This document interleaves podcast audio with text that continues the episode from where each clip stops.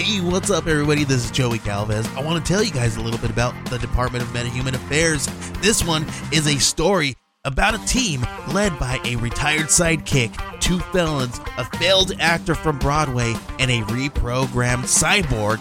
But their first mission is to stop the criminals who have robbed a bank, and they will have to set the world at ease. You're going to get 180 pages of entertainment, action packed awesomeness right here in the first six issues in a collected hardcover volume one. All you got to do is head on over to Kickstarter.com and type in the Department of Metahuman Affairs or DMA and check it out right now.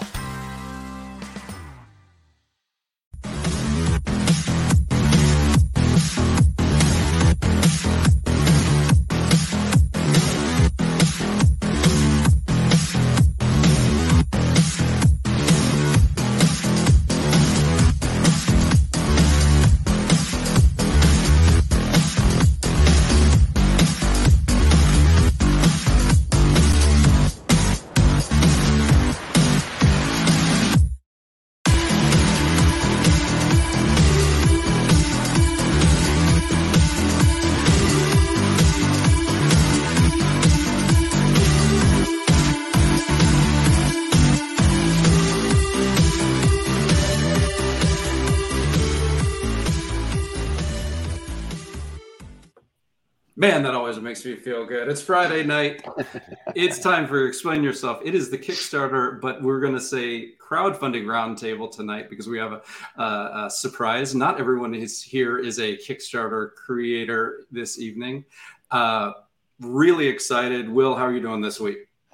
Uh, not freezing yet, but I'm getting by. Huh? yeah, uh, everybody north and east is uh, I know you guys are doing having some trouble. So uh, hey, we had it down here, Fort Lauderdale. We had to worry about whether we wore socks in the house. So we were pretty cold too. We understand what you're going through. Um, we dare this week to ask, can there be too much awesome? We have a slurry of great projects, and we're going to get into them. We have two creators from the Adept. Charlie, can you uh, introduce us to the the elevator pitch of the Adept? Sure. I mean, quickly, the Adept is about a young woman named Amy who um, comes from a, a really screwed up childhood, and she's been, you know, estranged from her sister. And one of the reasons why she's been estranged is she's been having dreams of being trained by this kung fu master, and she's not sure if she's going crazy or she's really being trained by this uh, by this master. And then the dreams stop, and she slowly starts rebuilding her life, uh, trying to reconnect with her sister. And just as they're starting to make some headway, there's this crazy attack at a stadium at a concert. Uh, with she's there with her sister, and in the middle of all of this, this person from her dreams shows up on stage, and he's fighting, you know, the possible terrorists and he's there and all of a sudden the answers as to whether she really knows kung fu whether she's really been trained or whether she's really just been going insane are right there in front of her and that's where the adept opens and we go forward from there following amy and her journey you know figuring out who she's going to be and what path she's going to take all right, and your crowdfunding issue, the second issue, uh, but two. you can you can catch up uh, and get both issues with this campaign, correct? Yeah, it's part of a whole universe of uh, things that Peter is going to talk about in a little bit. All right. We also have Matt Mair Lowery. Matt, uh, you were here with Thoughtscape, and what would if someone was walking past your booth at a at a show? How would you uh, introduce Thoughtscape? I would introduce it as a sort of a sci-fi anthology in the series in the tradition of like 2000 AD in the Twilight Zone. Uh, Dark Horse presents if they were a deep cut comics person, um, and a little bit of Black Mirror. And the stories are all written by me, and the art is by a sort of revolving group of uh, creators. Well, let's let's get into thoughts. What's that? I said I'm sold yeah, awesome. Black Mirror and Twilight Zone. Give me a break. yes, that's the, the only hear. the only thing I'm mad at is he took away my my gosh. This reminded me of Twilight Zone and 2000 AD. Did that have any inspiration for you? So yeah. um, obviously, I gleaned what you're going going Sweet. for. Let's let's hit that real quick. Uh, we're going to go into Thoughtscape. I, I read the first two issues, and these are interesting, um, crazy, and this is after hours, so I can Yeah. say it. These are Yeah. mind fucks. Cool. I uh, I've gotten that a few times, so I'm totally down with uh, with the mind fucking. I guess that's Uh, where did your universe of this? Uh, uh, well, take us through what the Thoughtscape is and where these stories come from. Sure.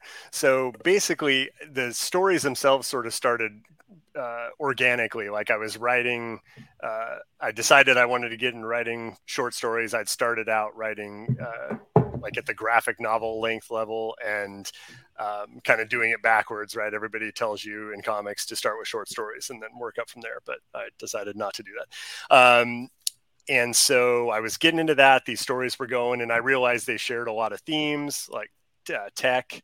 Um, I was watching a lot of Twilight Zone, sort of as a uh, came coming to it late in life and really enjoying it. So I was heavily influenced by that. I also w- was diving hard into 2000 AD.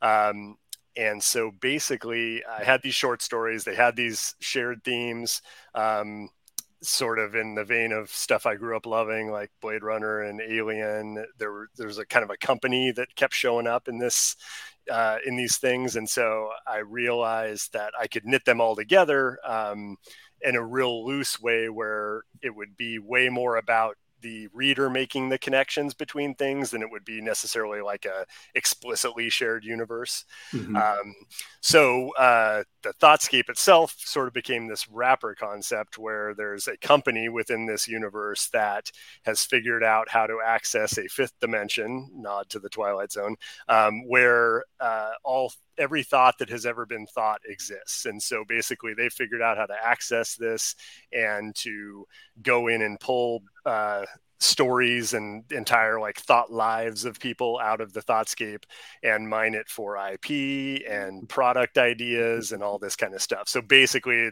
uh, you know, um, an extension of uh, the you know corporate greed going out and actually taking our thoughts and uh, making money off them. So um, so that's pretty much the the packaging around each issue is sort of like each issue is a uh, a, a dispatch from the group uh, that is mines the thoughtscape for r&d purposes and for developing entertainment for uh, this company and it's the that sort of container story is set in the Mhm. far future so um, so basically it gives us a big breadth of you know both like genre time and everything to play with. So we've got stories that take place in the far future but not quite as far as the container story. We've got i have a story completed that takes place like in the 40s Mhm. um, sort of a film noir thing. So it's basically like it served a good purpose of letting me write in any kind of story that i wanted and fit it into this world as long as it's sort of loosely in that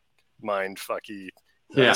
you know so yeah I'm going to pull up, I kind of uh, teased this a little bit. I'm going to pull up the Zoop page for your uh, Yeah. campaign. You're running your crowdfunding on Zoop. Uh, that is comic centric. How has the experience been working with the Zoop team?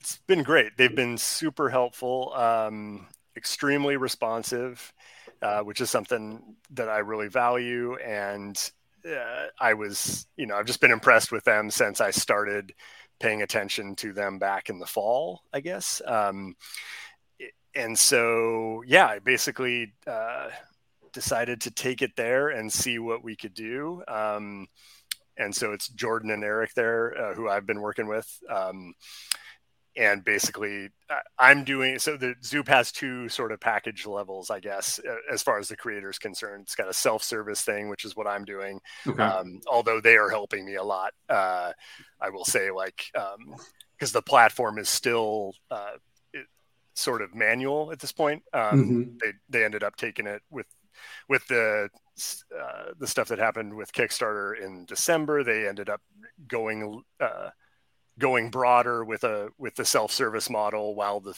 platform was still manual ahead of what they had scheduled so um, so basically you know like ma- updates are manual that kind of stuff but Mhm. um, so it's been great that they've been good to work with because we've been working pretty closely to put the page together uh, do the updates to the backers and whatnot um, and yeah, it's just it's been it's been good. It's mostly you know like uh, there are not a have not been a ton of campaigns yet on Zoop, and before that, all their campaigns were. Um, I don't know if I know the proper term for what they were, but they were basically running the campaign for Curate, the curated, curated, maybe. Yeah. Um, so they were uh, their previous or the the other model is creators going to them and they run the entire campaign for them, including uh, you know marketing and fulfillment and all that yeah. stuff. So um, yeah, so it but it's been good so far, and um, yeah, it's mostly a matter of you know just a younger platform and uh, you know a little bit. Uh, the discoverability and stuff is less obviously than Kickstarter because there's not people just on there you know ready ready to back um, as as happens on Kickstarter. Well, so. well, we we did a test. Will, how long did it take you to back Thoughtscape when you went on Zoop as somebody oh, yeah. who'd never been on the website?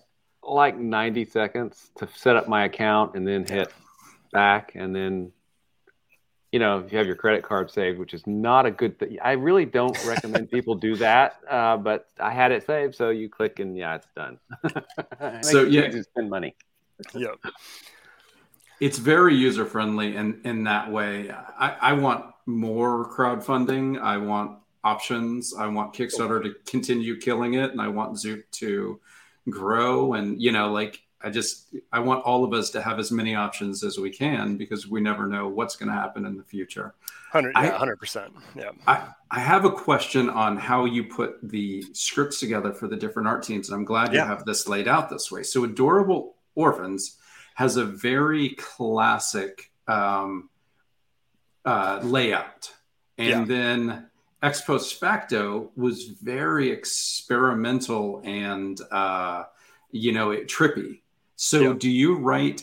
Do, do you write uh, everything for an artist and they get to do whatever they want? Did you want those to be slightly different um, looks and feels? How did how do you work with each individual artist? Yeah, I mean, part of the reason I wanted to do the short story thing was, you know, working on a graphic novel, you work with one person for 200 pages. And in my case, I'd worked with uh, Cassie Anderson, who's amazing, um, on a book called Life Formed, and we'd done two volumes. So that was like 400 pages with one artist. And I really wanted to get a lot of experience working with different folks and working in different tones and styles than I had done. And so, um, I intentionally sort of set out to make something where story to story it would be really different and there'd be a lot of variety. Um, if not in my writing, but hopefully there too uh, in the art. And so I don't, I guess I do. It's hard because I've now written like multiple scripts for Karl, who does uh, ex post facto. Um, and that, so now that we have a, a pattern and like I know I, I, know my scripts can read a little crazy if I give them to Karl, um, and he'll totally get it. Uh, I, I, would say the adorable orphans was very was pretty. I wasn't sure who was going to draw that when I first um, conceived of the idea, so it was probably a pretty standard script um, without a lot of variance. We've got a lot of like, I mean, I think there's like 16 panel grids and um, on a few spreads in there, so mm-hmm. it was pretty prescribed. Um, uh, and then Lisa came in and did her amazing sort of pop art, uh, old school cartooning approach to it, which was awesome. Um, so yeah, I think part of the challenge is writing, definitely writing for the artist, and that's part of the fun. Um, and like Tyrell Cannon's got uh, a, a, story in both issues, um, and on the one where after the second one we did, and I knew what to expect from Tyrell, which was blowing anything I gave him out of the water. Mm-hmm. I basic and I basically just wrote like a couple sentences for what needed to happen on the page, and he just went uh, went off and did his action mayhemness. So, um, yeah, it's uh, it's a fun challenge, and it's definitely I guess tailored to whoever I'm working with, and um, with the goal of variety though for sure. Well, I'm. Go ahead. Speaking of who you're working with, can you uh, give us the full uh, art team, lettering, color? I mean, everybody on the on yeah. the book. Yeah, totally. Forgive me here. I'm going to look at a list just so I don't make sure make sure I don't leave anybody out because there's a lot of people. Um, so uh, in the campaign, you can get it's it's kind of for the it's to basically print and ship the second issue, but you can pick up the first. Um, so the first one had Jenna Cha on the cover and or doing the cover. Um, Dave Law is uh, on art on both issues. Um, we have like an ongoing series that runs through the Thoughtscape. Uh, Tyrell Cannon um, has a story in each issue. Those are standalone. Uh, Lisa Naffziger uh, did Adorable Orphans. Uh, Karl Slonimsky does Ex Post Facto. And then an issue two. That that dude can sling ink like a motherfucker. Oh, dude, he's he's amazing. I just kind of draw like now my scripts are just like stuff I want to see Karl draw, and I don't. it, I just figure out how to make it work in the story. Like I kind of, you know, it's, it's. I guess I'm paying out of my own pocket. I may as well just get cool Karl art, right? So, yeah. um, uh, second issue has uh, Grim Wilkins art on the cover, uh, and then it's basically the additional art team. There is Jacob Edgar, who's uh, just did some stuff with uh, Brian Bendis and um, who uh, yeah, exactly. Who's that? uh, and is doing stuff for DC and um, now in general. And then uh, Leslie Atlansky did colors on the story that Jacob uh, did the pencils and inks on.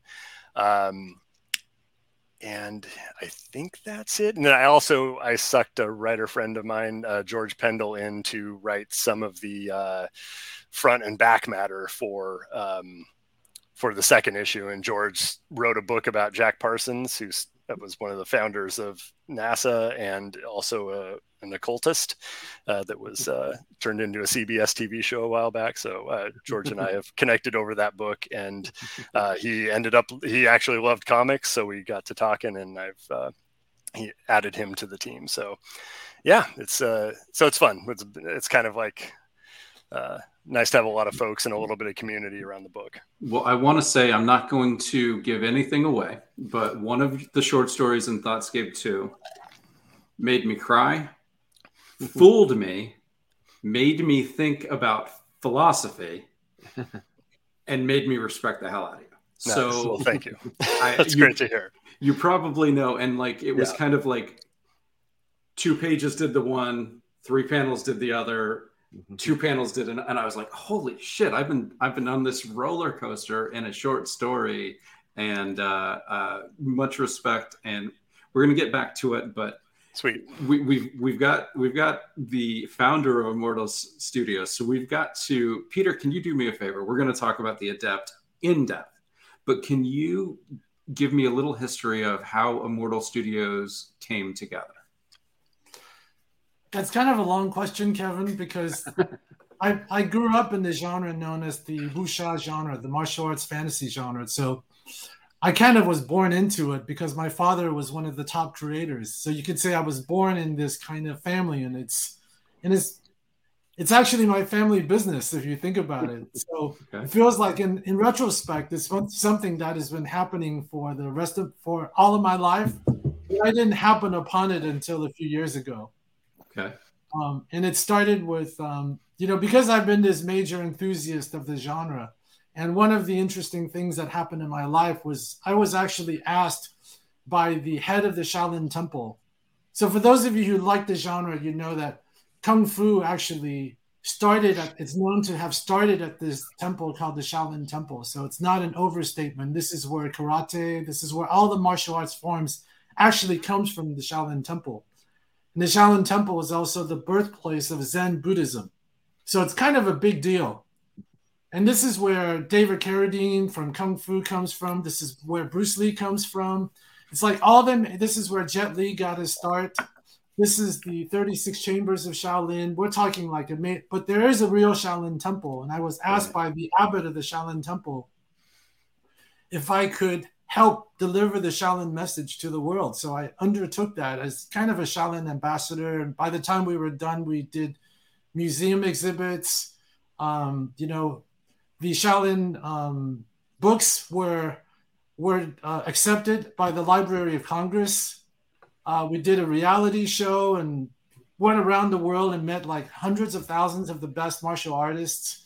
We did movies, games, and so I was always unhappy with the the um, pop cultural portrayal of Shaolin versus this okay. this real institution that was there. And I somewhere in the, in my mind, I always wanted to tell the real Shaolin story, and the real Shaolin story is far more extraordinary than one can even imagine. So it was having this desire and this input, and when it came time to build this interconnected wuxia fantasy universe, I thought it was appropriate to start it with Shaolin, where kind of the pop cultural part of the pop cultural legend began. And I've been walking around this with this idea of um, of a young girl who encounters the master in her dreams. And then these set pieces would come. And then I was fortunate enough to run into Charlie at the LA Comic Con a few years ago because I've been wanting to do um, I've been wanting to do something that connected these ideas directly to fans as opposed to going through filtered platforms. So I'm a Web3 person in that. Okay. I mean, this is the genesis of all these things coming together. And, and one of the things I really, and that I'm here to do because Charlie is such a great writer and such a, you know, um, and his co-writer, Tasha, Tasha, whom um, he and I recruited together is an extraordinary writer. She's already writing for movies and television. So it was this, it was the the beginning of an idea with great execution, and Charlie just added some really really amazing elements. He became our mentor to to Kickstarter, um, and Tasha really filling me in, and she really became almost like the mouthpiece of, uh, of as Amy and and as a biracial Chinese American creator that she is. So it was this combination of things that kind of created the magic of the Adept One um, Kickstarter campaign, where more than 1,200 fans rallied behind us and gave us more than $35,000 uh, in our first inaugural campaign to kick the project off. And so, really, first of all, I just wanted to come back and acknowledge our amazing team and, you know, our artist.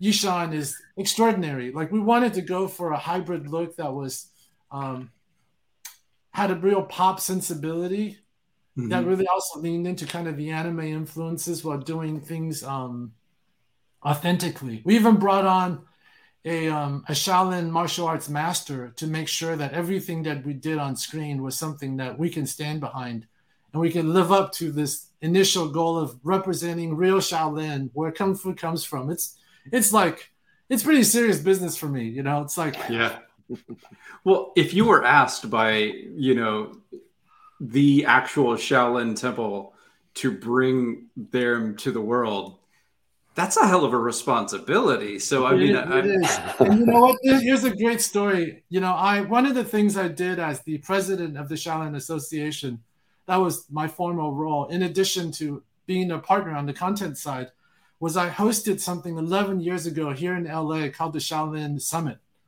So because the abbot was attending he, and he was personally helping me with the effort, we got every major Shaolin um, martial artist to come and demonstrate. So we had like 5,000 people at this event and everybody came and we had the best display of martial arts on that stage. And then I quickly misplaced the, the video and had been, it just went missing. I just found it. I just found it three hours ago in my garage. Oh, nice. That's exciting. So it's, like, it's, like, a full circle of sorts. Like, look, I, I've done extraordinary things with the Shaolin Temple. I've actually gone and meditated in the cave where Bodhidharma allegedly meditated for nine years. Um, I've I've traveled the world with Shaolin masters, and I've seen the kind of legendary things that they've done that I still that they're still inexplicable to me right now. Mm-hmm. So it's not a lot of fanciful. It's it's it's a. I really want to convey those experiences and the reality of that extraordinary tradition that is known to create superhumans, and that's mm-hmm. the journey that this broken young woman, Amy, you know, she doesn't believe she she she has what it takes. She doubts herself because she comes from this broken, you know, addictive family with all the kind of psychological patterns that many of us struggle with. So it's really her a broken person coming across with these teachings and then she becomes the hero that she never thought she would be and ends up being ends up saving the day in a way she never would expect. And it, we were just hope like but how she gets there and how she becomes the hero is the magic is the secret sauce of shaolin all right, we're gonna. Um, I'm gonna pick up the page and we're gonna look at the Kickstarter page. But before we do that, we actually have two other creators who are gonna join us. Uh, Kat and Phil, how are you this evening? quiet. You're very quiet this evening. We're so quiet, but we're in the same room. Yeah. Isn't that crazy? This is. Uh, It's, it's always a joy to have you, and having you in one screen is actually works a lot better because I don't know where the seventh screen would have gone. But uh, yeah, no, I'm I'm glad we went this route. Is actually our, our full plan. That's why we're such divas, and that's why we're so late. well, welcome. We are going to get into your projects, but we're going to go check out the Adepts page um, real quick. So I, I asked after the thing, you can get both issues one and two as a catch up if you haven't. Um, get down. Oops. It looks so like... can I interject a little because I'm actually tracking. I, I would like to invite the people who are watching to, to show us a little love so so we kind of feel you out there for one of any one of our campaigns. But since we're on on on the adept right now, um, just an invitation for you guys to to to to pitch in and support this campaign and everybody else's. Yeah, absolutely. And as we we did say this before, uh, Will and I take credit for every backer for the next 19 days to come on the adept. every dollar over 16,174 we take credit for. Um, like we don't expect a penny, we don't want money, but we do take credit. So that is just our warning. Uh, Peter and uh, Charlie, um, is the Adept planned as as an ongoing series? Is there a uh, you know a planned ending to this? What's what's the scoop there? Well, I mean, it's it's a um, it's a planned universe. So the, the first arc of the Adept is basically um, uh, four of these oversized issues that uh, you know are, are, in the process of being scripted and drawn right now. Th- this issue is completely done. One for for two, and like the first two issues both were forty and then forty two pages. So so we're building an arc, but there's also several other series that are going. We, did first issue of the Chronicle of the Immortal Swordsman came out last year. Um, you know, I'm, I'm not going to break any news about some of the other things that might be coming soon, but th- there's a whole, you know, it, it's a universe that's being built, and we're we're building it on Kickstarter, and uh, you know, and and every single book. I mean, like you look at Yishan's art, which is just incredible, yeah. and um, I've been very fortunate because I, am incredibly spoiled because I've gotten to work with uh, Conor Hughes on some of my projects. I've gotten to work with Yishan Li, Romana Morinelli. Like I just get to work with these incredible artists who always make me look so much better. Um, and I think that's you know what we all as writers aspire to: finding mm-hmm. artists that make us look better. And um, you know, I've been blessed in you know in the comic book world to get to work with people like this who can not only tell a story but can create beautiful images. Yeah, this page is extraordinary. Mm-hmm. Yeah, absolutely. And, and, she's also so fast um, compared to um, other artists I worked with. I mean, she's just no, that's, no, not to, to, to, throw anyone under the bus, but like Yishan is for us. she, she is she is next level fast compared to most comic book artists. And just look at her look at her posture her, her movements, you know, exactly how she holds her hands, even the biodynamics of, of, of her postures. Those are the things that we pay a lot of attention to because a lot of our supporters actually are real martial artists. And oh, wow. before we started this, we, we wanted to make sure that this is something that they could look and say, wow, these guys know their blank, you know? Mm-hmm. Right. Yeah. And I, I think that that's really too, because like, Gene, so, so Charlie, do you know your Kung Fu shit? Uh, I, I, know, I know. Um, once again, you find people who make you look good. So, so we like when, when you know Peter says we do have someone choreographing the actual fight scenes who works with Yishan to make sure every pose is a real pose and find the right ones for for different movements and things like that that are intrinsic to both the emotion of the character and um, you know what would be necessary in that moment in a fight. So oh, I, and I think can, that's can you scroll back? I want to I want to talk about yeah. this amazing cover that Jim Cheung did for us. This, yeah, this the one. alter the variant covers you guys have are absolutely yeah. beautiful. Like mm-hmm. our variant covers just really showed up. This is Jim Cheung's piece. Um, extraordinary. Yeah. And I think you have everything. one by uh, Gene Ha as well. We do. We do have the Gene Ha one. I want to give the prop. This is Ming Doyle, and oh. this is the Gene Hot piece, which I thought yeah. was just transcendent. Like, this yeah, is a really special piece. Like, I'm ordering one for myself so I could blow it up and put it on the wall. uh, to, but to answer an earlier question, um, Immortal, we're planning a, a total of eight different stories, including the Adept and Chronicles of the Immortal Swordsman this year. So we have really, really aggressive plans. And again, just thank you to our community who enabled us to do it. You know, as a young, scrappy company, we do rely on these resources so that we could actually turn out these stories. Um, and everybody's doing every all the support that we get goes immediately goes into production so that we can bring more stories. So this year we're expecting a total of eight stories. Um, and there is a this is an interconnected, we call it a story verse in in, in tech, they're going to see that we're really also building the immortal metaverse. If And somebody missed, on Kickstarter could say that they were there first. yeah, if if somebody missed the Immortal Swordsman, can they pick up that in the Adept Yes. campaign? Yes. Okay. All right. Beautiful. And I also wrote, I, I, I, I wrote that particular story, so I'm really, I can honestly say that I've joined the ranks, and and um, and, and Charlie again again was one of my teachers. Well, Well, I- Patrick I think Lugo says Patrick Lugo says he's already a backer. Peter Shaolin Woolen Wood. Now, so we can't take credit for Patrick. He came. He came before us. We, we're, we're we're not unfair. Oh my We're, we're, a, god! we're a little. Yeah, unfair, Jing's my favorite. Yeah, Jing Ching, exactly, exactly. So, look, some of these folks know. So I think they might have been at the Shaolin Summit, just telling everybody some extraordinary, never seen, never before seen footage is on its way to you, and to say thank you to our community.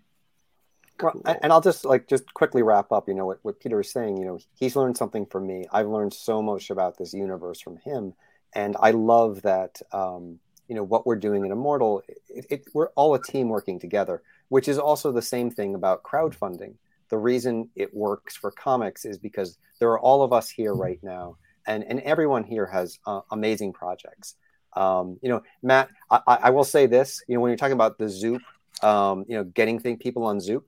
I'm Yeah. one of those people who's been promoting your project, but I haven't made the time to make a Zoop account to pledge yet. Right? You know, it's like like Yeah, like like I backed the Yeah. first one on Kickstarter because it's easy for me. I push a button, and I know it's 90 seconds, but it's still 90 seconds. Oh, So I'm hoping you're going to get a lot of people who are going to be like, "I'm going to do it. I just haven't gotten around to it yet." So I, you know, Yes. I, I I've written that down for me. I'm going to do that, you know, tonight. But you know, I always back Kat and Phil. I love everything that you do, um, and and that's just you know, it's about community. It's what we're doing, you know, at Immortal. We're creating, you know, learning from each other, creating amazing stories together. And I and I just love being here tonight with you know all these creators I really respect. And if there's anyone in the chat who hasn't backed all of these projects, do yourself a favor, do that now Mhm. because these are all great books and great people to support. Yeah, I've, I've been able to read each, at least issue one of every book we're doing tonight, and they are all really good projects to hop on. Like, I, we, Will and I don't bring people on if we don't like their books or really like them. or both. Or both. It's usually both. It's usually both. But you know, like, if if if you're, how can I say this? I'm not going to waste anybody's time coming on here if I don't think the book is really worthy of finding an audience. And as I, you know, as I said at the beginning, can there be too much awesome?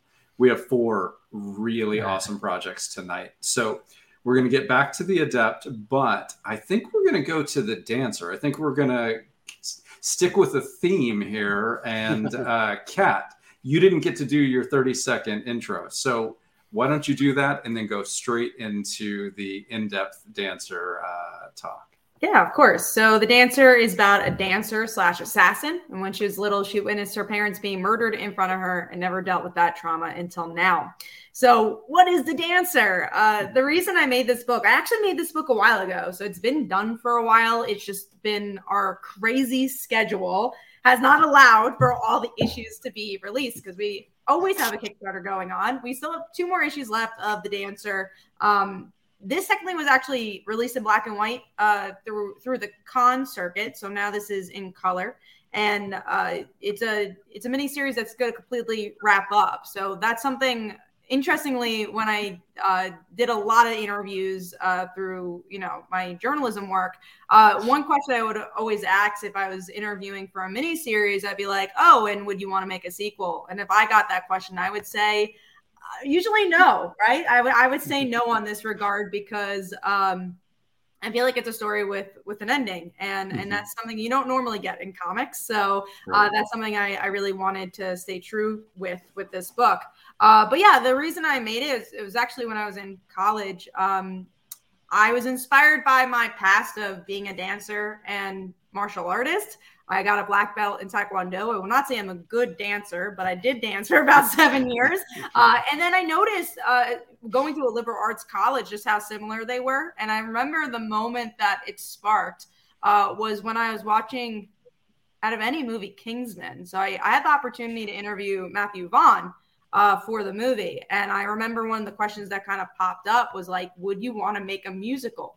And then, because like, wouldn't that be fun with like the hit girl type scenes and kick ass Mhm. and just how musically influenced his fighting choreography is? Mhm. And that really put the pieces together for me. I'm like, wait, martial arts and dance are so similar. Like I never noticed that when I was both doing them, especially from you know taekwondo. When you get a belt, you do a form. So you that's like how there's other things to do too. But that's a big thing is to do your form, and that's pretty much like a dance move. It's like it's Mhm. choreo- choreography with punches. And I was like, oh, that's super interesting. Let's like put that into a book, which is the dancer. And you know, I wanted a, a spin of like, how about Batman dealt with this trauma? So this is a story. you know, when you look at it, you think it's going to be a physical book. You think it's going to Mhm. be okay. This dancer, martial artist, we're going to see a lot of dance, a lot of martial arts. I'm not saying you don't, um, but it's really a book about mental health, and it's a it's a book about dealing with your trauma. Um, so that's something I'm, I'm super proud of. I really felt that you you get into that in issue two. I mean, it's it's there as subtext in issue one, but no doubt about it. But issue two is very much uh, introspective, and um, your lead character is dealing with things that she's ignored for what five, ten years. Oh yeah, yeah. She's Yeah. like 22. So I, I thought it was I thought it was a very interesting psychological take on the quote unquote vigilante assassin character. Thank you. Yeah. Um, so four issues, we're done. You're, you're never coming back to the dancer. You're that's a guarantee. I can't guarantee anything because these Kickstarters have been doing well. But I would Yeah. say that was my point of the story. And if we ever did go back, it'd be a very different angle. It wouldn't be what you would expect. I think Amy and, and, and the dancer maybe can team up on something. Oh, I like this idea. I like this uh, conversation where it's going. I, I want to say this: if I say Mia on the adept or Amy on the dancer, it's because I uh-huh. read both in the same 24-hour period. So it's an apology, but a lot of the letters are the same, Yeah. and there are there are They some. share two of them. Yeah, they shared two of them. We actually did that on purpose. I I just we planned it. I, you know what? You always want to, you know, get in into Charlie's draft. Whatever, Yeah. whatever you can do with Charlie, you just want to draft behind him. Oh, for sure. And then a big eyeball sw- flies by, and now we're in the Twilight Zone. Yes. That works. But by the way, Matt, I am now a Zoop member. Uh, Oh. just, just even during this conversation, uh, and, and that campaign's now back. So if anyone hasn't started a Zoop account, you can do it very quickly. I, I will. We were concur. literally just talking about that because, like, sadly, I wish we were here for all the Zoop stuff. We we just we were actually doing by visibility stuff, and we are like, oh yeah, eleven thirty. We have so much time. We're like, and then we're like, oh, it was eleven. Oh God. so, um, but at the Zoop, uh, the, uh, we didn't know you had to make an account, so that's interesting. Um, but we should have thought that because with Kickstarter, you pretty much have to make an account, which I think you could be a guest, but it's they make it pretty hard to do it. Yeah, I, I did it about a month ago. I remembered it being less than five minutes. Will said 90 seconds altogether. Charlie did it while he was in part of a conversation. So I'll give There Zoom this. They make it easy. Yeah. Well, it's only Um, because I had Apple Pay, so I didn't have to enter credit card information and do all that stuff at the end. Wait, Credit card is is- Zoop like a sponsor here tonight? Because they're getting a lot of a lot of credit. Yeah, you Kevin know what? All the money from them. Kick, we, we we give Kickstarter our, our full attention every week. So it's like, you know, like there's a new kid in town. Yeah. We- we- well, okay. So the dancer Whoever came, allows for concurrent campaigns will will will get some of the immortal business moving forward. yeah. Yes, what we want is a bunch of strong, fertilized places for creators to go find the right home for them. And if that's Kickstarter, awesome. If it's Zoop, awesome. If it's something new, if it's Indiegogo, whatever whatever feels right for you and your project, we're we're happy with, and we want we want to push it. But we also greedily and selfishly we want safe pastures here, there, and everywhere in case something happens because there are a whole bunch of people who were kings of MySpace. And uh, Looking at 'em. oh, were you a king of MySpace? No. Did you learn HTML just for it? Oh, yeah. We all did. We all did. so so we want to fertilize Zoop in case in case at any point we have to uh, to go elsewhere. But we still love Kickstarter, and that's definitely not a, not nothing that we're against. Um, so they can catch up on the dancer and get issue one if they missed the first campaign. They definitely can, and Okay. it, we actually have places where you can get the whole cat collection and Phil collection too. Um, but we have Slice of Life on there. We have Bi Visibility. We have All Like All Like Daughter. We have Dancer Issue One, Issue Two. We have it in black, Black and, and white. white. Yeah, we got it all. Don't worry, guys. If you want it, it's there. Well, thank you for reminding me. I read the Dancer number one in black and white, and then I just saw issues one and two in color. Who is your art team? Uh, who's your illustrator, and who brought the colors to the project? So the illustrator is Evie Cantata, uh, who did all of the pencils for issues one through four. Um, and again, we're I'm still trying to decide if I want to do issue three and four as black and white. It's interesting because on Kickstarter it sells okay, but at cons it sells sometimes better than the colors. Yeah, there's a lot of people who like manga who very Mm. much go for a black and white book. Mm. So it's something to think about for the future. Uh, because issue one and two, I just had it beforehand because I didn't know if I wanted to make it color. Uh, but the Right. colorist is Danny. Um, I would pronounce their full name, but it is long and I don't want to butcher it. So look on the Kickstarter page. um, it is Danny. It's his first name. Uh, and then uh, we had the shared uh, lettering of Matt Bowers, who uh, did some of the lettering, and then some of the graphic design was Brant uh, Fowler. Okay. So- Cool. Okay, so you got Kaylin for a variant cover, gorgeous you. as as usual. It's almost boring how wonderful her art always is. right? You think you wish you could say something even you know more unique, but we're just like, oh, it's amazing. It's Yeah. gorgeous. That's not bad either, actually. The- this is uh, who who did this one? I, I was I was like I was, I was going to really mispronounce this name, and then I realized it was the word stage left variant. um, well, their name is actually Stage Stage Left. stage lefte. yes, it has a little tilde over it. Um, his name is Casio Rivero. Rivero. Rivero is his And, last um, name. He's making his round through all our books. He's done variants for The Dancer, Haunting, and Slice of Life. I stole him from Phil. Oh, Nice. He okay. Phil discovery. And also the stained glass was a Phil discovery as well.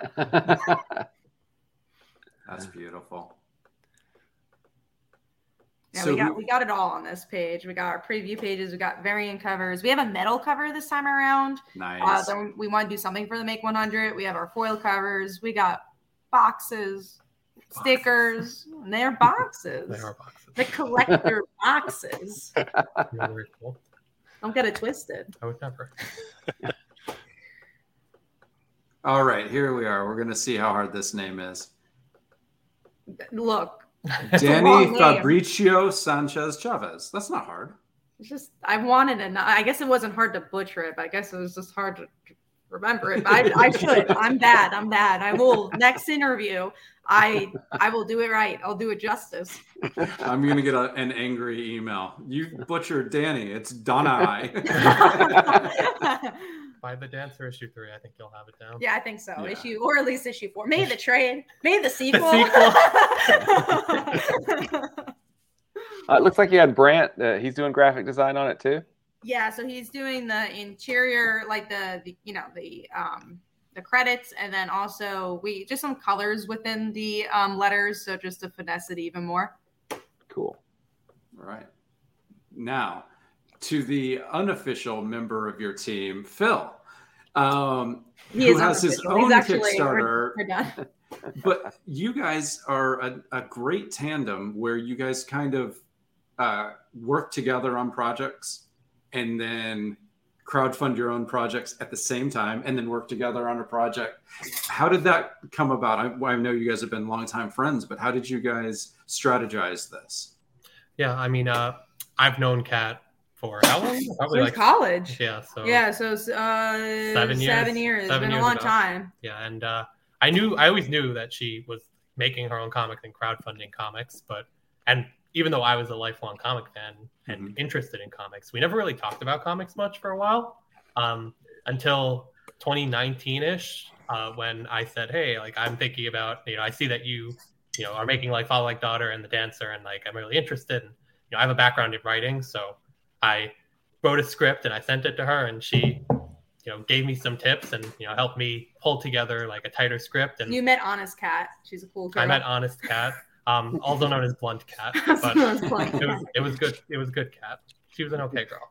Um, so I, uh, with her, like some advice she gave me, you know, I launched my first Kickstarter, and you know, it overperformed. It exceeded my expectations, and then every uh, since then, you know, we were producing our own books independently. She was doing like Father Like Daughter and the Dancer. I was doing Haunting, and then, you know, one day, as a joke on Halloween of 2020.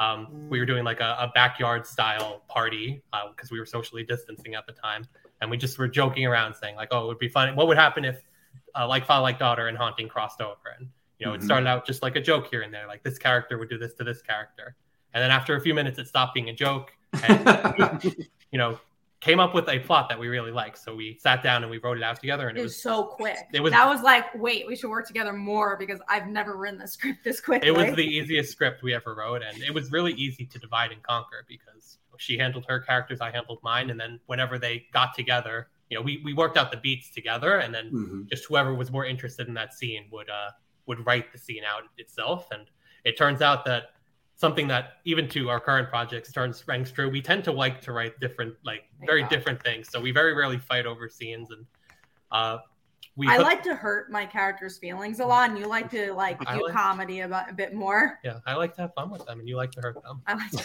Um, but uh, the crossover was so easy, like to produce between the two of us, and we found we worked really well together. That we decided we needed to do a new property, something that you know wasn't just a crossover of our respective Mhm. properties, and that's where Slice of Life came in. That uh, we were both fans of webtoons, so and we're both queer, so we wanted to tell a queer story. Um, and Slice of Life just you know came to life from there. And then obviously we're involved in each other's projects. You know, we strategize all the time, planning our Mhm. respective campaigns because we always want to keep our separate properties in addition to our properties together. Right. And you know, we both are editors on Bi Visibility, which is Kat's baby, but we just had like a six hour, hour- seven hour strategy and it's still meeting. not done. Oh, it's not done. After this, there's going to be at least some closing discussions before. I, It was strategized to be seven and a half hours, and you realized you were late to this. So thank you. Oh yeah, yeah. Sorry again We are that. sorry about that. We sh- probably Uh. shouldn't have planned a buy visibility meeting today, but we're like, we should do buy visibility today. Um, you one- know, we one of the actually rules- have Phil Sibling working on it as well, Mm-hmm. so it's now a, a Falco um, a Falco team. extravaganza. Yeah, yeah. Will Will and I tell everybody, you come when you can come, leave when you have to leave. It's fine. We're not we're not that big. But- So Phil, we're gonna go on your page. We're gonna look at the haunting. One thing before I get there, I want to say, you do not care if your lead character is likable. How the Oh. hell did you get that comp that confidence? Um, I think it was. It really boils down to the story I wanted to tell from the beginning was about an unlikable character. You know, I knew going in that I wanted you to almost respect how brazenly unlikable he is and Mhm. how little he cares about you know other people, and just Yeah. marvel at, at his nonchalance at the insanity going on around him. So, um, you know, for anyone who doesn't know, the lead is a bratty teenage boy who, wherever he goes, the dead rise, and you know he's so inundated by, by it at this point. He's so used to it that he just you know turns a blind eye to it. He doesn't Yeah, care. Yeah, and your ghosts rise up angry and physically manifested and just m- murder people next to him, and he doesn't even look over. Oh yeah, he just goes for a stroll. I mean, it would. The, when I read the first issue, I was just like, "Holy shit, man!" And then by the end of it, I was like, "All right, I'm I'm on this vibe." And then I read issues two, and I'm like, "All right, I'm on this vibe." And then issue three, I was like, "All right, I'm on this train as long as Phil wants to take me." Uh, our, our question is always, how long will the haunting go if you have your druthers? well, he said he's gonna not have a sequel, so Um, I don't think I would have a sequel when it ends, but uh, you but know, it's going to be 182 issues, so Yeah. it's different.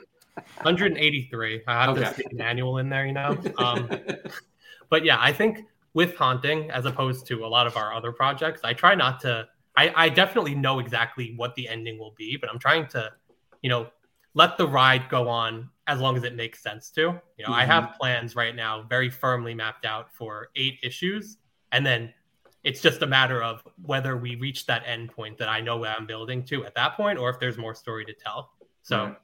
you know, we'll. I, I wouldn't say right now it's going to be an eight issue series. I wouldn't say it's going to be a 12 issue series. We'll see Right. where it goes. As long as people are interested and I'm keep loving the story, I would love to keep telling the story as long as as long as there's story to tell. And I I genuinely I just got some pages for issue five today. So we Mhm. were crowdfunding issue four today. And you know, I'm just so excited about every issue I feel like I'm more excited for. As long as I have that feeling, I'd love to keep telling the story.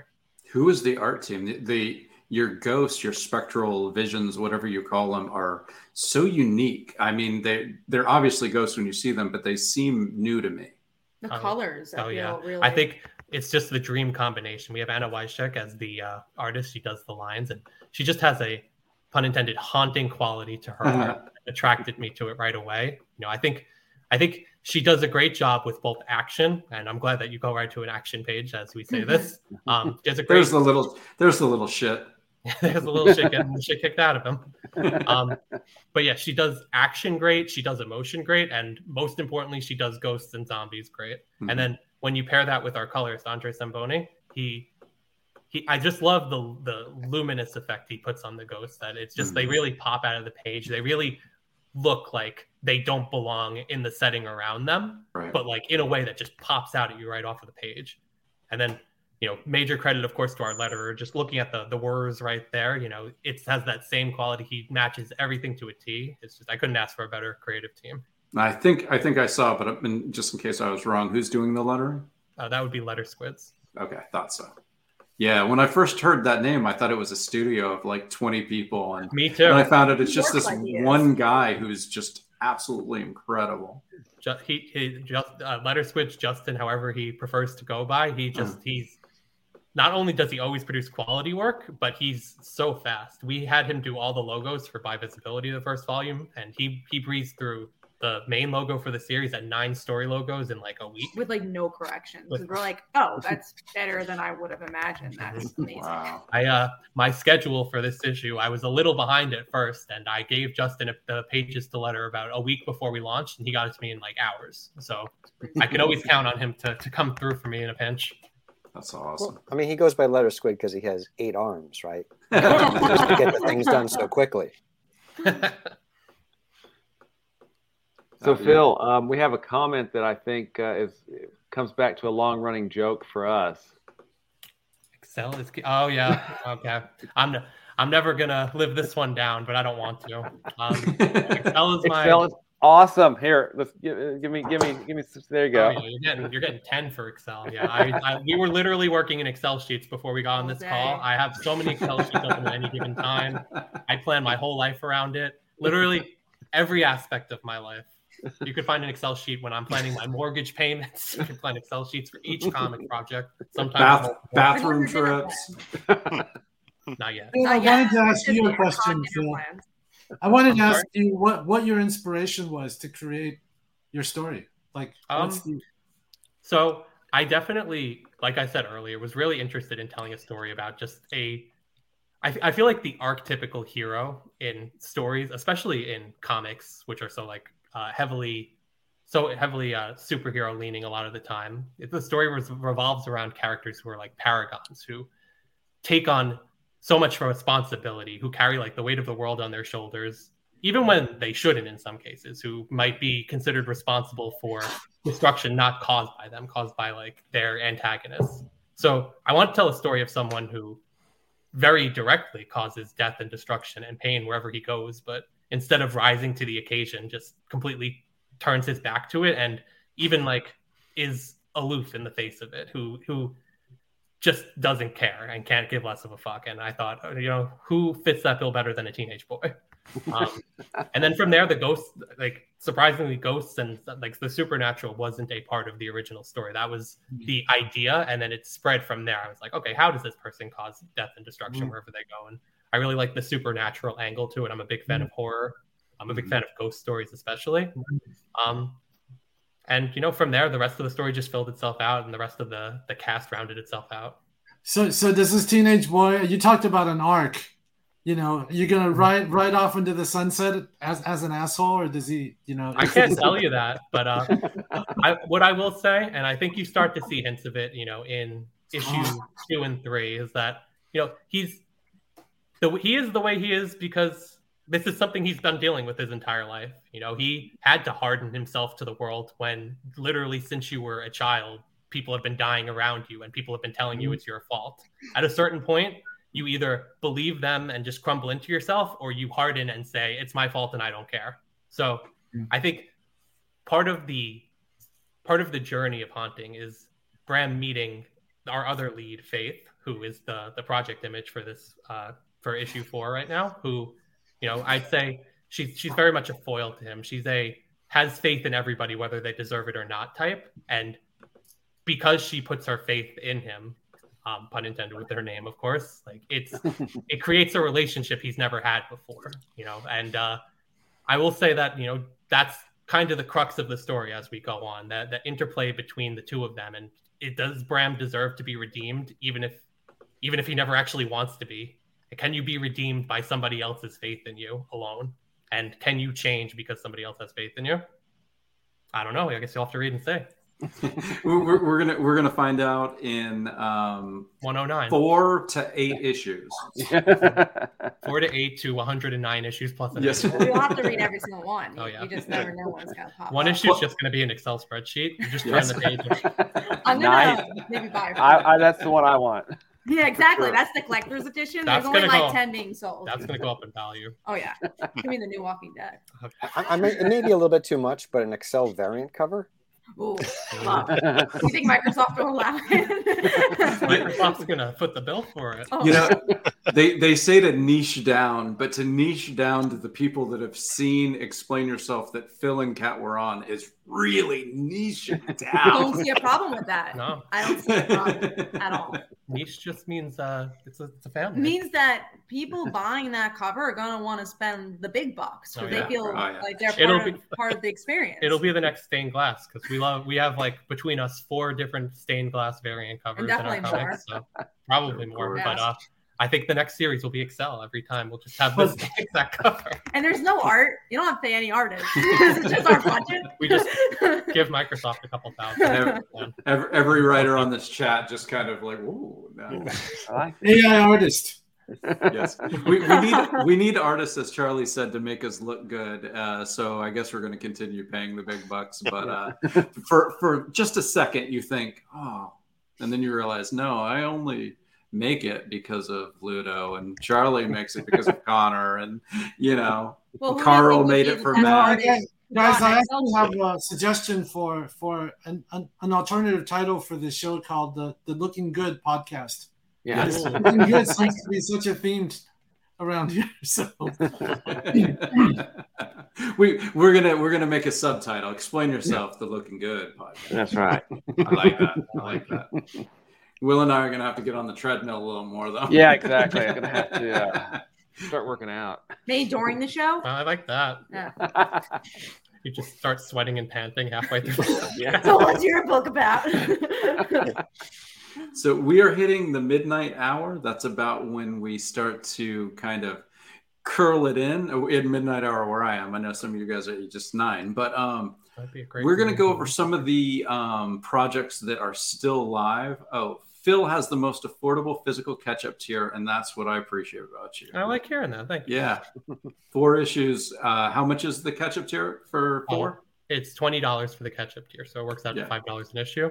Yeah. And Very you know, if you if you hate not spending money, we have a more expensive catch-up tier. You can go Mhm. for it. You can catch up in style with our stained glass variant cover set. Mhm. The the price escapes me at the moment. I think it was somewhere between fifty and Yeah. sixty. But You know what? They, you know, if you can afford it, you don't have to ask.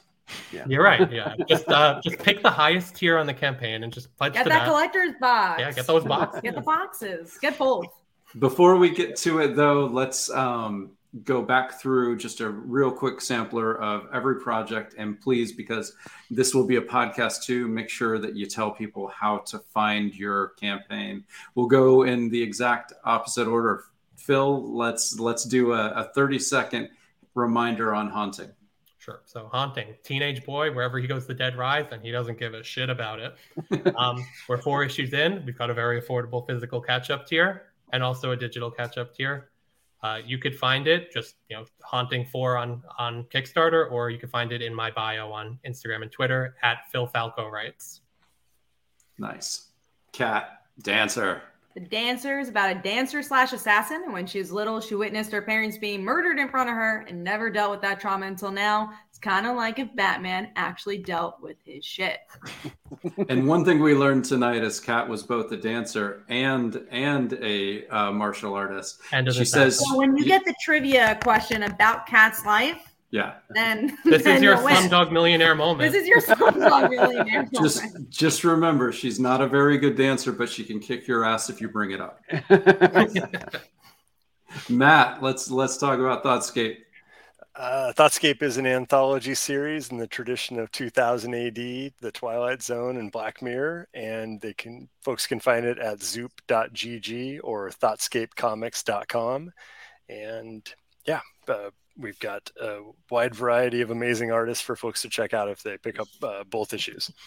Nice. Oh, and also there was the the full life formed, which I did want to bring up. I read Yeah. issue one when it came out with Scout Comics and gave it right to my daughter, and we both loved it and are excited to uh, get the story as it comes out through Scout Comics. But I did notice you have some full issues on the Zoop that people could jump on it if they aren't as patient as me. So that's I do want to recommend Thoughtscape as um, it, it's I, all ages, correct? The first issue Uh, seemed to be yeah, Lifeformed it, yeah. Lifeform. So got I'm sorry. uh, no, no problem. As, yeah, I've got uh, the Lifeform graphic novel two pack that folks could pick up. Um, so that's around 400 pages of Lifeform story and uh, great art by Cassie Anderson there.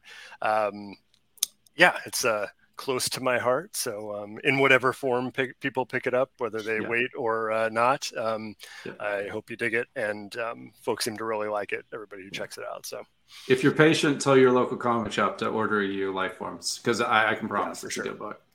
Uh, Peter, we made uh, Charlie talk about the Adept, so why don't we let you uh, do one last reminder of what the Adept is?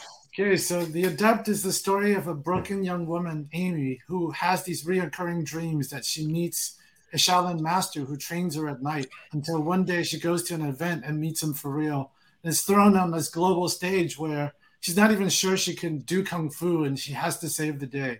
So we're now returning with after she kicks everybody's butt and realizes this was for real, now she has to deal with what comes with it. You know, she has to really step into this world of being a hero that she's not ready to and that frankly doesn't want it. This is where the Adept 2 begins. So you can find us on Kickstarter as the Adept number two. I'm super excited because your cliffhanger in issue one had me salivating. So I'm very happy to finally uh, find out what happens when they begin. Uh, every project tonight has been fantastic. Thank you guys so much. So now you guys are sort of done talking, but you can jump in whenever you want, or you can jump off. This is where the show derails completely because it's Will and I uh, talking about the projects that have been on in the last couple weeks that are still live. And uh, we have done our usual uh, less than no prep for this part. So, That's true. but we do bring it up, and we're going to bring yours while you're still live. So um, I'm going to go in and find the banners. And oh, Toddler Apocalypse, George, uh, George O'Connor's anthology. Good night, Peter. Thank Good you night, for Peter. joining Yeah, us. thank Any- you. yeah, Good luck, Thanks for. Bye. yeah, per- perfectly fine. If, if it's late where you are or you're you're done, you can you can take off. Uh, but hang with us if if you know anything about the books. We'd If, if a spreadsheet is in your future and you need to go Yes. see it, you know. Yes. Uh, we do have a spreadsheet and also uh, It's Dan's Colin. siblings trapped My siblings. upstairs. Thanks a lot, guys. Bye. Take. Good night, guys. All right, and then there were four. Yeah. It's like ten little Indians, but much faster. um, so, Toddler Apocalypse, George O'Connor's anthology um, about basically apocalypses and how young children would make even the apocalypse more frustrating. Uh, it- it is a genius idea. Um, if you're not on it, go to Kickstarter. uh, Toddler Apocalypse. There's a hyphen T O D D L E R hyphen P O C A L I P S E. I art's amazing and the stories look really fun. One of which I, I remember the story was they've got to get on the rocket off of Earth before everyone dies, and the kid won't put on their shoes. and I was like, I'm sold. As if you if you have had a child, you are sold on this book. And if you haven't had a child, you need to read this to find out if you want to have a child. And there was, a, story, story of aliens invading, and if the kids could just keep quiet under quiet. the bed, they would be yeah. fine. and our buddy Travis Travis Gibb is doing the Granite St. Punk uh, issue one. It's actually issue one, but it's a one shot, one and done. It's uh, the the the what's the name of the mountain? The the man in the mountain, or face in the mountain. Face. Old the man, man in the mountain. mountain. Oh, Charlie, you know about this because you're from you're from the state. Okay, Charlie, yeah. you take over. it's it's the old old man in the mountain. It's an old man actual the... rock rock formation that looks like a giant old man's face uh, in New Hampshire. Um. You know, you know when you have a state that small, that's what gets you excited. That and and, and and and the witches that are in Travis's project and uh, this is a great book with with killer art. And if you heard Travis talk about this, you can tell how passionate he is about yeah. this story and yeah. how much he believes in it. And I think anytime that a creator believes that much in the story, you know, mm-hmm. you owe it to yourself if you love comics to pick it up because you can tell this means something to him and that passion always translates to the page. Yeah, he he said himself that and he's never said this. I've talked to him about many of his projects. He's always excited about his project. He doesn't put out books that he isn't excited about. But he said, "This is my best comic I've ever made." So it's it's really exciting to see see him doing something he can be that excited about. Uh, we oh Blake is Blake back to everything. Yes, you did win, and uh, we appreciate it. Uh, and your prizes will be coming in the mail in the coming months. There you go. Yeah. Travis has been saying it's the best thing he's ever written. So uh, he's he's not just saying it to, to one person; he's saying it to everybody. So we got to trust that. Um, uh, Rob Anderson's it, this is for younger kids. It's Cat Dad and Super Mom number two. It's uh, a story with morals at the end for little kids. Little kid kind of gets in situations and dreams at night to to help him learn how to deal with them. The first issue is about bullying and whether or not to stand up for someone who's been bullied and how you can do that when you look like a tattletale if you do. And the second issue is about a, an actor at a comic convention who might not treat might not have treated a kid uh, very well um, and kind of teaching little kids that there are other people behind comics and TV shows other than the actors, and they might treat you nicer because you know what? We need the attention, an actor doesn't. Uh, I think we got one more, right? And Brian Hawkins just uh, about about 30 hours the lunatic the lover and the poet this is a slasher horror set at a college uh, theater troupe is doing Midnight Summer's Dream. Unfortunately, Will, you want to say it? The Puck Mask Killer. I just like saying the, Puck Mask. the Puck Mask Killer uh, starts to slay various actors and actresses in the play, and everyone's a suspect. Uh, it's a bit of a it's a whodunit slasher scream type of a feel. That's three full issues uh, for the story. This is issues one and two, and you can catch up on it. Brian's just a hell of a great guy. Um, you know, we've got some Scout creators on here. He did, did uh, writes Black Cotton for Scout. He edits for Mad Cave. He's you know just a hell of a dude, hell of a guy. So um, the lunatic, the lover, and the poet issue two on Kickstarter. Yep. So 33 hours remaining. They've got about $500 left to hit the goal. Oh, they got it. They, they got, got, it. it. I want to say one more thing about Thoughtscape, mm. which, um, you know, and Matt, this is kudos to you because I see a lot of, you know, I, will call it in, in the anthology range where yeah. the art is so all over the place.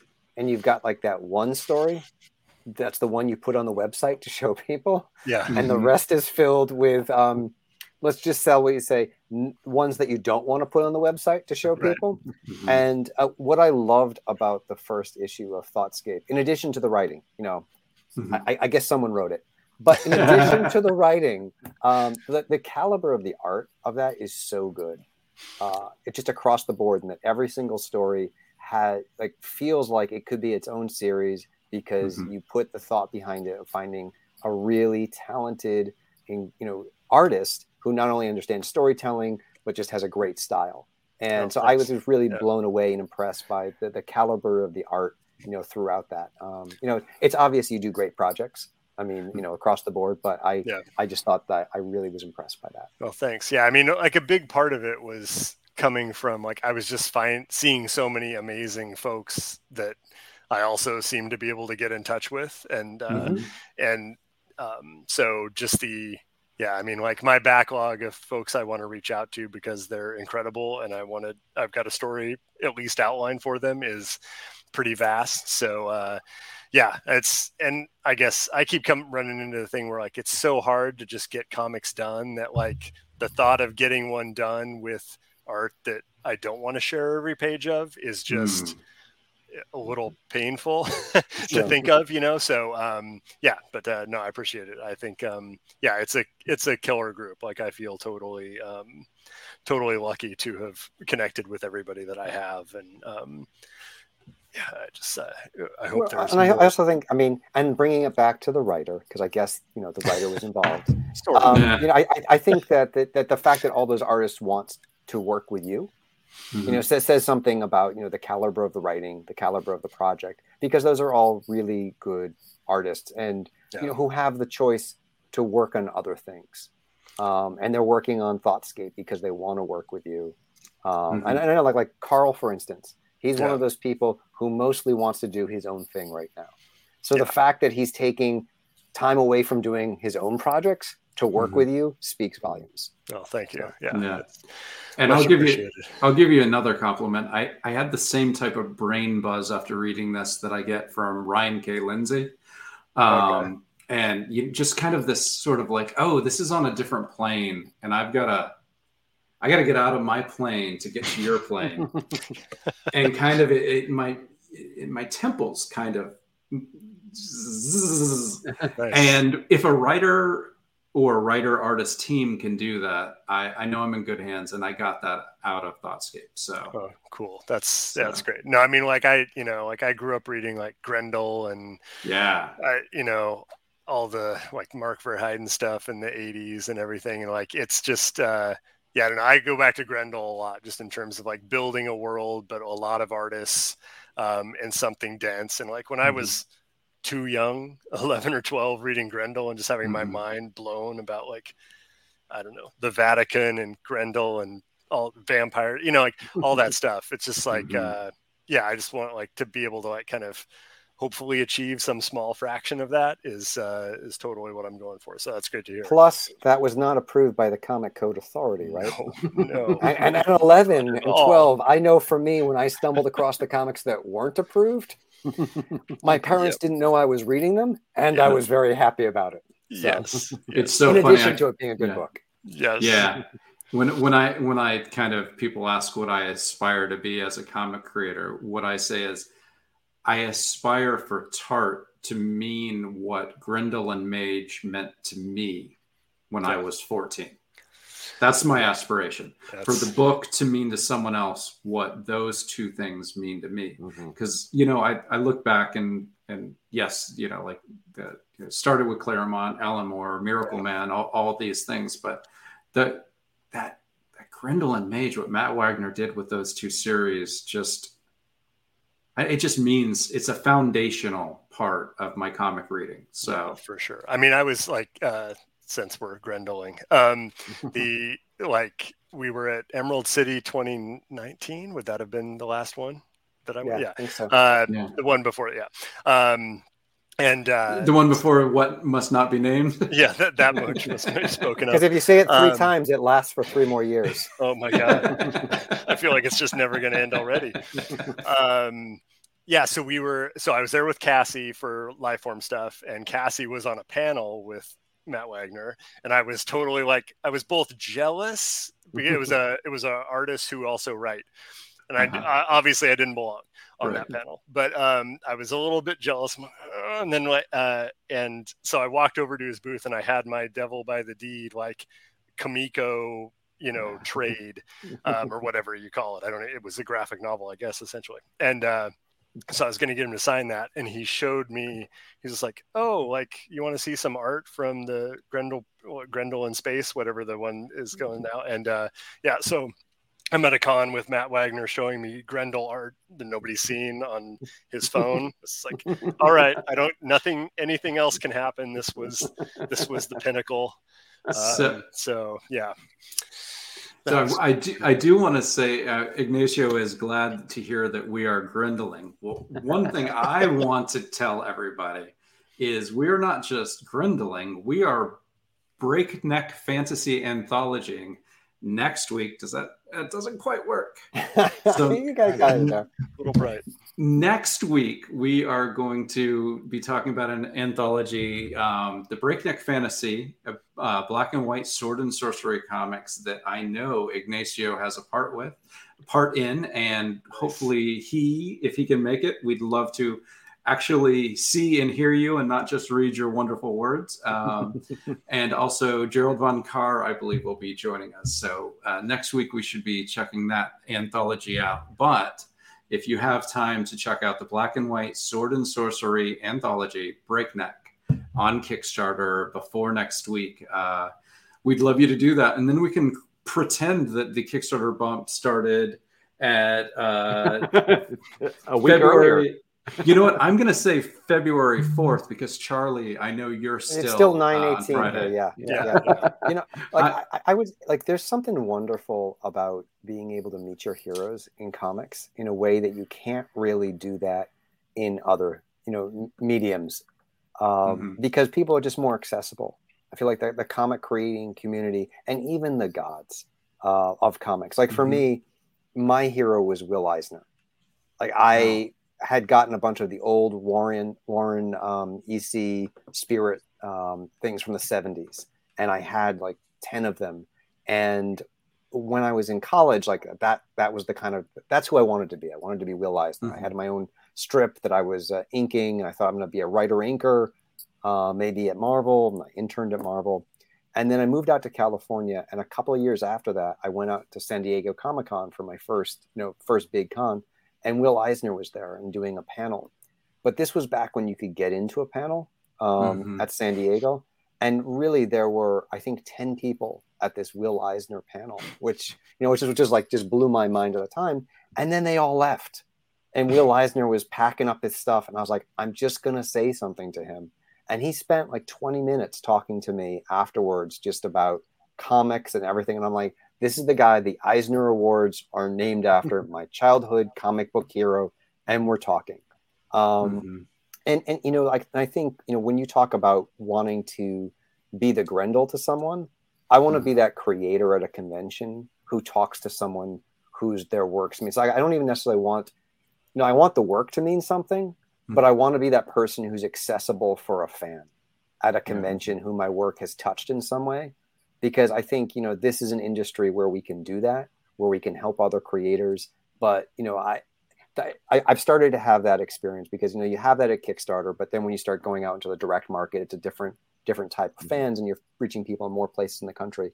So, like on Free Comic Book Day, I had someone come up who had all the white ashes I had written in like one of those protective cases, and he was wondering if I would sign one, you know. And I was like, I'll sign anything you have, you know. Like, Yeah. like I, I so I like for me that's the best part about being a creator is when you can connect with someone and say I'm so glad you read my story I'm glad it meant Mhm. something to you and yeah I'd love to talk to you you know Yeah. Totally. Yeah.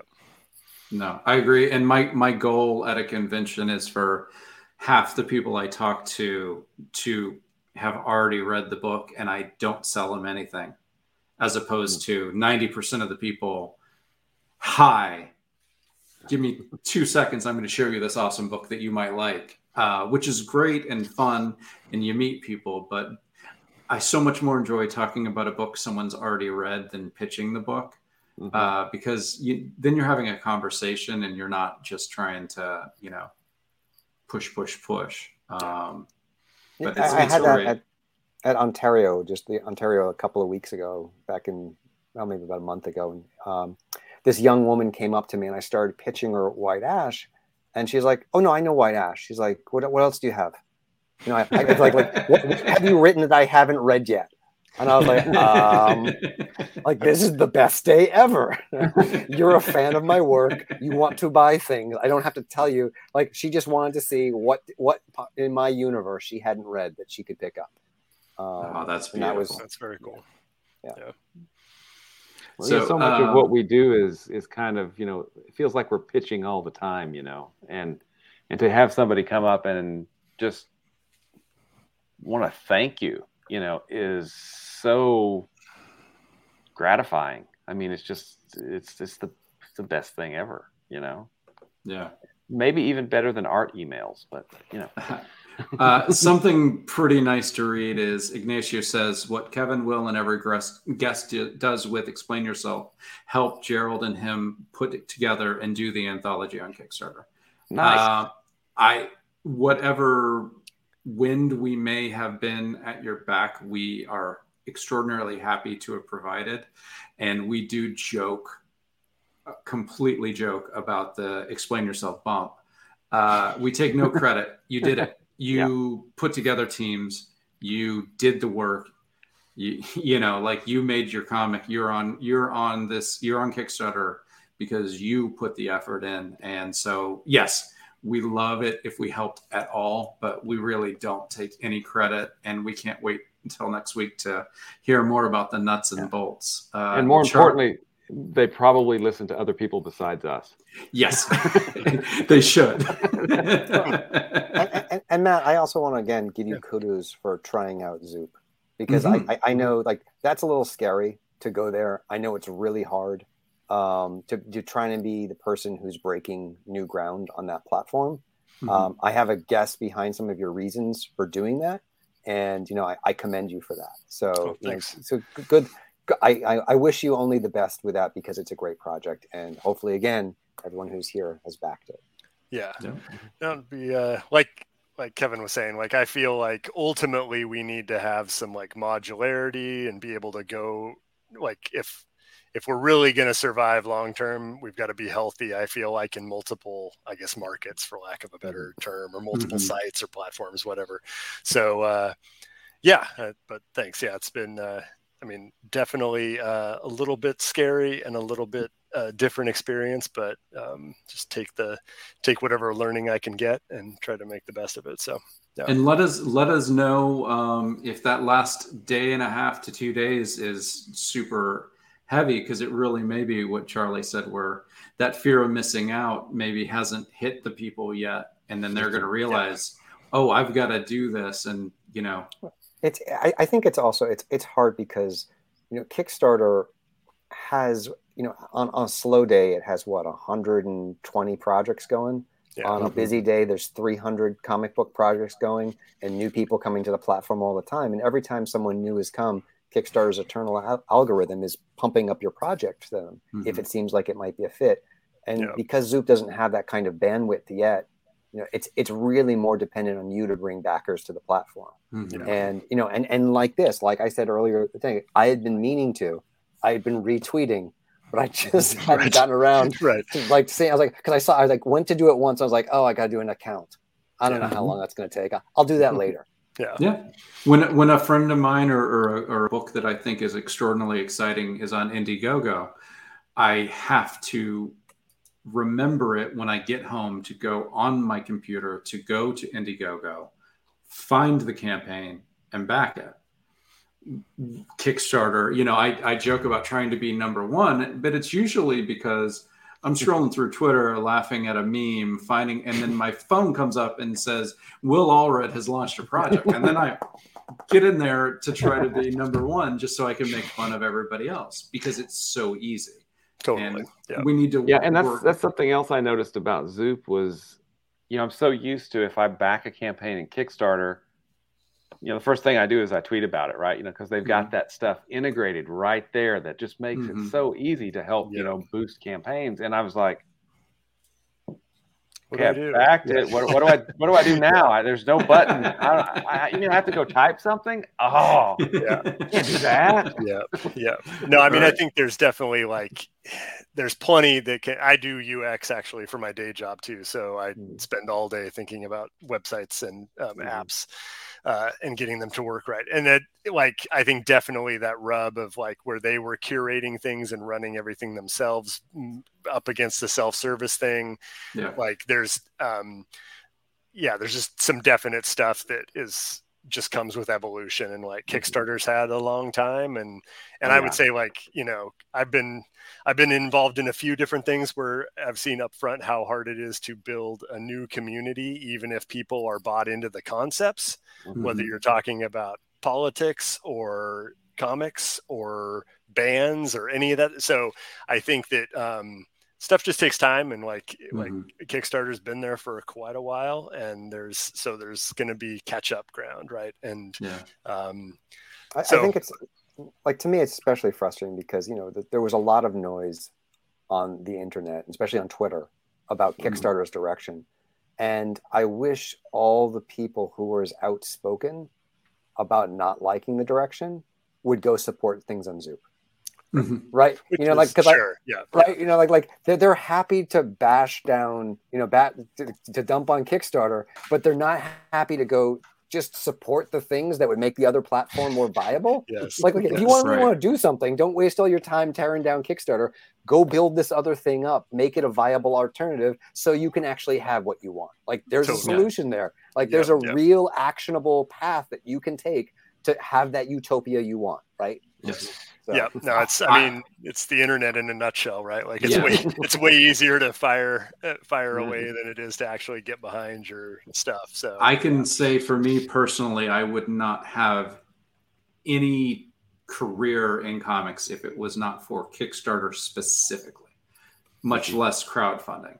sure Um, it has kept us alive and kept us moving forward, and uh, so I don't ever want to to bash that. I certainly will never bash a creator who is on Kickstarter because it is the way to stay alive, living this dream. Um, if you are worried about the uh, we, we haven't really kind of ever talked about it on this but you know if, if if you know what's going on and are mad then you know and you should be supporting matt and all of the creators on zoop and building a safe haven so that people have the choice to uh, make a decision that you might want. But you can't ask people not to uh, continue their career. Oh, totally, um, yeah. Mhm. and all this stuff like i every, anytime this comes up it's like this is a totally personal decision yeah. that for everybody. And like uh, this is uh, you know i've got a viable career in other uh, in other matters Mhm. or doing other things and so i have the flexibility i guess to with with juggling like continue to at least make comics if not get them printed Mhm. um, without or and you know make decisions like this so but it's Yeah. totally everybody's got to make their own call on this stuff and like nobody's calculation is going to be the same right you know it, Right. it's you know it's it's a personal thing for sure and like there's you know i'm not going to stop backing uh, at least Yeah. my pals on kickstarter and i've Yeah. seen a couple things tonight that i want to grab so um yeah so it's just uh yeah it's well because like at the end of the day we got to support everybody let, let's let's just say like i mean like just taking a big step back even if you don't support the platform right like even if there, you have some intrinsic issues with kickstarter the percentage of revenue of kickstarter that comes from comics oh is yeah infinitesimal right Yeah. and you know and the percentage that they get of the pro the money that you're sending to your your friend who's on kickstarter is also so small so like Mhm. like like your protest dollars if you're not protesting like if you're not not putting in $10,000 into the tech project Mhm. right like like if like if that's the protest that you're you're not doing but instead you're not putting three dollars or ten dollars into the pdf or the you know i think Right. of that creator who needs those three thousand dollars to make their book like Yeah. like to, to me like i think creators who are creating need to make that decision based on what they can need to do to survive Mhm. um, it's a decision that in terms of the platform itself we don't even know what's going to happen Correct. Um, because like going back to UI, um, I mean, you probably have seen Kickstarter for a while and know how slow they are to be able to implement anything on the development Very side. So, so like I think you know they could do this, or they could not do this, or they could plan to do this, and it could take ten years based Yeah. on how quickly the changes have rolled out. So I Yeah. think you know from a creator's perspective, you don't have to make a hard decision right now because it's at least Right. another year, two years before any of these things that people are worried about hit the platform. right. Um, and in the interim, please support creators wherever they are. If you like their work, you know, I, I don't care if you're worried about Comicsgate on Indiegogo or whatever. If the creator that you know who is not part of that thing is on that platform, give Mhm. them money because you're not really giving it to the platform. You're giving Yeah. not, again to be clear. I'm not saying support Comicsgate. I'm Yeah. saying don't don't um, you know. I just want to be very clear with that sound. this bite. is this is yeah this is uh this is a safe space for uh for people who are on indiegogo because they choose that as their platform uh it's not necessarily a safe space for people who attack um diverse creators who are just trying to tell their stories Yeah, Right. But my point is support good creators wherever they are who are making good Mhm. books because they need that support and whatever percentage that's going to, you know, the corporate overlord, whoever it is, is Mhm. so small. It doesn't make a huge difference to the corporate overlord, but it makes a huge difference to that creator. i Absolutely. agree i'm going to do one thing as we go blake's buzz from the blake's buzz podcast he's been with us many of these friday nights uh i'm putting it out here blake if you're free next week, why don't you come on and, and help us talk about the Breakneck uh, anthology? Yeah. Put it out. It is a it is a public invite. You're you're you can come if you you can come if you're free. Matt, you were on Blake's show, right? Yeah. Yep. Yeah. Okay. Yeah. And if he doesn't wait, come, yeah. it's a public snub now. So you know, Yeah, we'll have to go try. we're just going to be crying for the first first forty minutes. Oh oh, He's, he's in. it's a date. All right, awesome. All right. That is that is how we're gonna go out. We gotta we we've got we've got two of our uh, commenters coming on next week, and we're gonna have a blast. Charlie, Matt, thank you so much for hanging Yeah, with us till the uh, I would say the bitter end, but I I thought it was pretty sweet. So Triumphant end. yes, to the high triumphant end, and um, to Kat, Phil, and Peter who were with us earlier. Thank you so much for your time. It was a fabulous show. I don't think we had too much awesome. I think we had the exact amount of awesome. Oh well. Sounds good to me, man. All right. Fist bump. Everybody have a great night. Thank All you. right, thanks. See Thanks. you later.